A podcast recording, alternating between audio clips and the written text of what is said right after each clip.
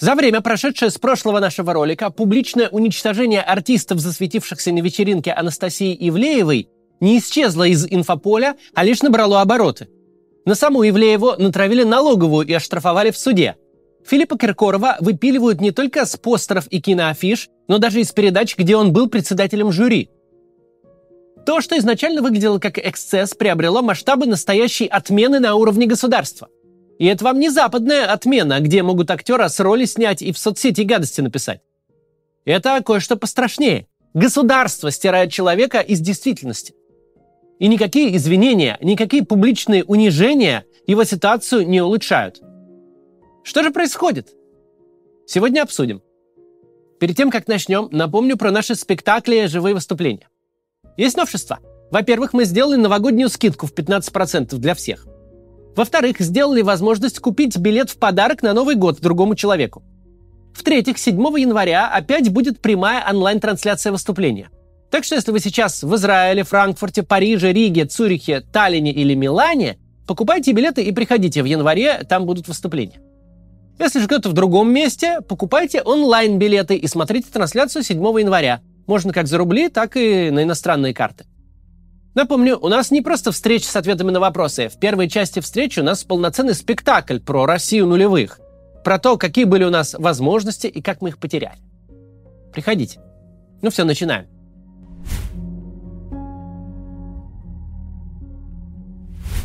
Такого, что происходит сейчас, вот прям организованного Мочилова из всех стволов, мы еще не видели. Ведь даже тех артистов, которые внятно и недвусмысленно выступили против войны, даже их отменяли постепенно. И на каждом этапе отмены у них был шанс сдать задом, записать покаянное видео, сняться в клипе шамана, съездить с концертом на Донбасс. После этого государство вновь прижимало звезду к своей большой бюджетной груди, вновь разблокировались газпромовские корпоративы. Вообще-то антивоенная позиция куда более страшный поступок, чем полупристойная вечеринка. Антивоенное высказывание – это прямая нелояльность. Но даже после слов «нет войне» у тебя оставалась возможность все откатить. Достаточно публично унизиться, обмазаться кровью, и будешь прощен. Не то, что ты опять станешь своим-своим, обиду, конечно, запомнят, но работать дадут. А тут ничего похожего. Тут очевидная централизованная кампания с единственной целью – стереть в пыль людей, побывавших на вечеринке. Не только уничтожить их публично, но и повесить вполне реальную угрозу уголовного преследования. Мы с вами, пожалуй, что впервые видим операцию по проработке знаменитостей с определенной целью. Вот только цель эта до предела загадочна. Казалось бы, ну зачем накануне выборов в максимально нервный и турбулентный период отменять больших звезд со знаменитостей рангом пониже? Они же должны, сияя от счастья, как новогодние елки, рассказывать своим подписчикам, что раньше они никогда политикой не интересовались и не ходили на выборы. Но сейчас-то, в годину тяжелых испытаний, собираются исполнить свой гражданский долг и поддержать таки верховного главнокомандующего. Так, мол, должен поступить каждый. Нет сомнений, что мы имеем дело именно с политической волей. Слишком уж больших и значимых людей заставили сопли на кулак наматывать. Никакой индивидуальной активностью профессиональных стукачей, вроде Мизулиной-младшей, тут даже и не пахнет. Если бы это была простая пиар-акция имени традиционных ценностей, то дело бы ограничилось теми самыми покаянными видео. Хватило бы факта, что богатые и знаменитые гости вечеринки безо всякой вины извиняются за нарушение какого-то невиданного и неписанного правила. Но здесь-то все по-другому. Здесь-то организована целая кампания против врагов народа. Причем это явно политическое преследование. Но зачем? Если компания политическая, давайте попробуем поискать в ней политические мотивы.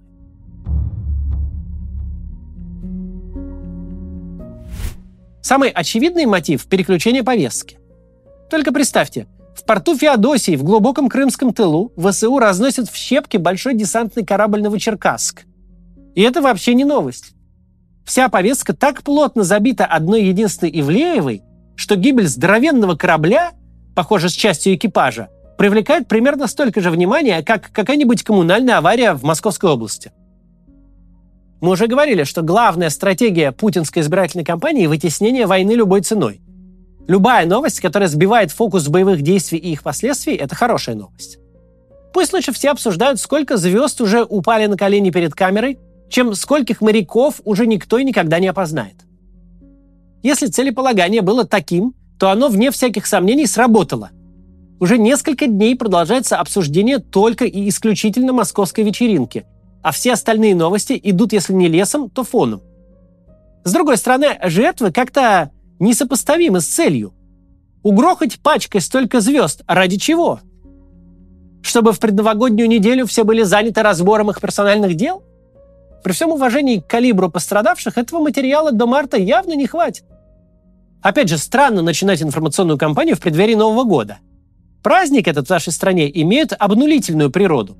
Граждане настолько погружаются в проводы старого года, в подготовку и встречу нового, что с 99-го, когда Борис Ельцин обрадовал нас преемником, пожалуй, ни одна предновогодняя новость не пережила бой курантов. Если уж и городить некую отвлекающую повестку, то начинать имеет смысл с середины января. Какой-то вымышленной темой нужно встречать граждан с выходных, а не провожать ею на долгие каникулы. Да и нет вроде сейчас особо драматических сюжетов, которые нужно было бы перебивать. Все новости очень дежурные. Все ложатся в общий фон. Ужас и кошмар, но привычный уже за неполные два года ужас и кошмар. Можно предположить, что авторы компании такими сложными категориями не мыслят, что просто ухватились за хороший повод, а дальше как пойдет. Как правило, в нашей системе именно такой ответ и является верным. Не стоит искать фундаментальную почву там, где можно найти служебное рвение пятого с краю сотрудника АП или товарища майора средней паршивости. Основная проблема этой версии заключается в том, что никакой технический бюрократ не смог бы вставить такой пистон всей государственной машине, чтобы она заработала настолько синхронно. Решение явно принималось на самом высоком уровне, а значит, вариант с э, перебиванием новостной повестки можно отметать сразу. Не интересуются деды из Совбеза столь технической фиготой. В нашей системе, до предела завязанной на персоналиях, возможен и другой вариант, что вечеринка звезд задела кого-то персонально. Скажем, увидел фотографии с места событий условный Патрушев и возмутился. Что это за разврат в военное время? Всех закатать в асфальт! Но гораздо более вероятный сценарий звучит так. Кто-то почуял большую возможность. Представьте себе, на дворе непростая эпоха. Рост потребительских цен сжирает даже возросшие зарплаты в военных и смежных отраслях. Что уж говорить о тех работниках, которых не коснулась бюджетная щедрость. Если смотреть на социологию, то инфляция – главное, что волнует россиян прямо сейчас. Люди становятся беднее, и что хуже, ощущают, как становятся беднее. Это не постепенное обнищание, которое режим себе вполне может позволить. Это обнищание видимое. Люди приходят в магазин и понимают, что на то же количество денег могут купить меньше еды. Если руководствоваться совсем примитивной логикой, может показаться, что примерное наказание тех, кто может отстегнуть миллион за вечеринку, понравится тем, кто вынужден экономить, чтобы купить десяток яиц на 40 рублей дороже. Тогда все встает на свои места – Тогда становится вполне объяснима удивительная свирепость властей. Тогда понятно, почему сливают даже Киркорова, максимально лояльного артиста. Ведь существует сверхцель. Звезды должны страдать. Должны страдать те, чья одежда стоит как полугодовая средняя российская зарплата, даже когда они наполовину раздеты. Так возбуждается самая банальная, самая примитивная социальная рознь. Так провоцируется ненависть нищих в массе своих граждан к единицам, которые из этой нищеты смогли выбраться. Примитивно? До предела примитивно. Но у тех, кто может такую кампанию травли запустить и провести, не то чтобы избыток креатива. Они люди до предела советские, вскормленные идеей классовой борьбы. Коллективному Совету Безопасности вполне может показаться, что вот этой чепухой можно замаскировать и войну, которая пошла не по плану, и все ее кумулятивные последствия.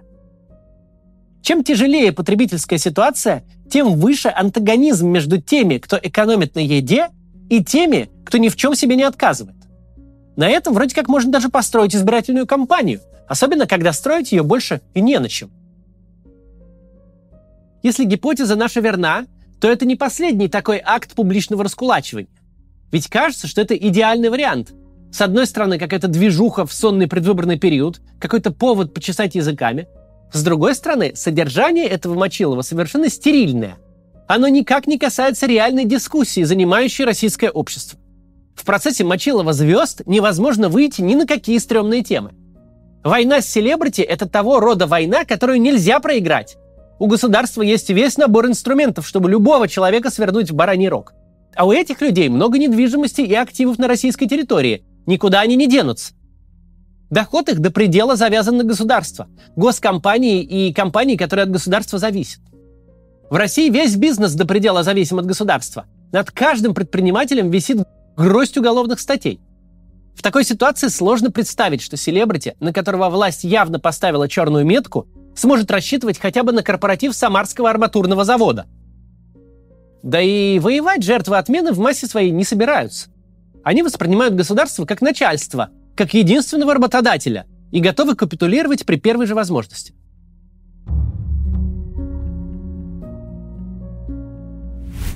У российской власти в последние пару лет очень мало поводов для гордости. Никакие из заявленных целей не достигнуты. Зато государство не раз выглядело трусливо, жалко и убого. Планировали специальную военную операцию «Приключения на 20 минут». Получили настоящую войну с десятками тысяч трупов и мобилизации. Планировали завести себе ручных наемников, чтобы снять с себя ответственность. Наемники без пяти минут взяли Москву. Планировали население осчастливить возросшими доходами, а в стране такая инфляция, что даже ставка в 16% и нипочем. Не нужно удивляться тому, что доля ожидающих военной победы в соцопросах ощутимо снижается. Это происходит просто потому, что наивных людей, которые все еще верят в способность российской власти добиваться заявленных целей, остается все меньше. Слишком много было страшных вращений глазами и угроз всем на свете. Слишком мало было реальных достижений. Но в случае злосчастной вечеринки все просто. Проблема обозначена. Офигевшие от денег селебрити заняты дорогостоящим развратом, пока страна воюет и на яйцах экономит. Решение очевидно. Раздеть, раздавить и уничтожить. Государство явно демонстрирует силу и возможность решать поставленные задачи. Звучит как сюжет, на котором можно некоторое время ехать, некоторое время занимать внимание зрителя. Вывод, который тут нужно сделать всем. Не нужно путать права и привилегии. Права могут быть только у всех.